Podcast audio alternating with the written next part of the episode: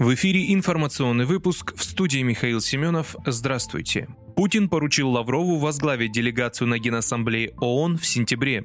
Министр иностранных дел России Сергей Лавров возглавит российскую делегацию на Генассамблее ООН в сентябре этого года. Соответствующее распоряжение президента Владимира Путина опубликовано на портале правовой информации. Всего в состав делегации войдут 10 человек, среди которых заместитель главы МИД Сергей Вершинин, председатель Международного комитета Совета Федерации Григорий Карасин, постоянный представитель России при ООН Василий Небензя. Неделя высокого уровня 77-й сессии Генассамблеи ООН пройдет с 20 по 26 сентября. В этом году ее проведут в очном формате, в отличие от двух предыдущих лет, когда из-за пандемии COVID-19 некоторые выступления были заранее записаны на видео. Глава Запорожья распорядился проработать вопрос организации референдума. Глава Запорожской области Евгений Балицкий подписал распоряжение Центральной избирательной комиссии приступить к проработке вопроса организации проведения референдума о присоединении к России. Об этом он сообщил в своем телеграм-канале. Сегодня в рамках форума общественного движения «Мы вместе с Россией» Запорожской области был зачитан проект резолюции с предложением провести референдум о вхождении Запорожской области в состав Российской Федерации. Написал написал он. По его словам, резолюцию поддержали участники форума, на котором присутствовали свыше 700 делегатов.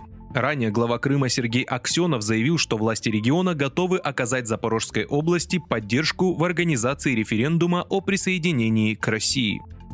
В МИД сравнили обстрел Запорожской АЭС со взятием Европы в заложники. Производя обстрелы Запорожской атомной электростанции, Киев фактически берет в заложники всю Европу. Такое сравнение приводится в комментарии официального представителя Министерства иностранных дел России Марии Захаровой, текст которого опубликован на сайте ведомства. Захарова отметила, что Россия уже долгое время призывает международное сообщество решительно осудить непрекращающиеся военные удары, которые ожесточенно наносятся киевским режимом режимом по Запорожской АЭС. Представитель МИД добавила, что украинцы, наводя артиллерию на действующие реакторы и хранилища отработавшего ядерного топлива, таким образом целятся и в себя. Напомню, 7 августа в администрации Энергодара заявили, что вооруженные силы Украины обстреляли из реактивной системы залпового огня «Ураган» Запорожскую АЭС. Отмечалось, что в результате повреждения получили административные постройки и территория, прилегающая к сухому хранилищу отработанного ядерного топлива топлива.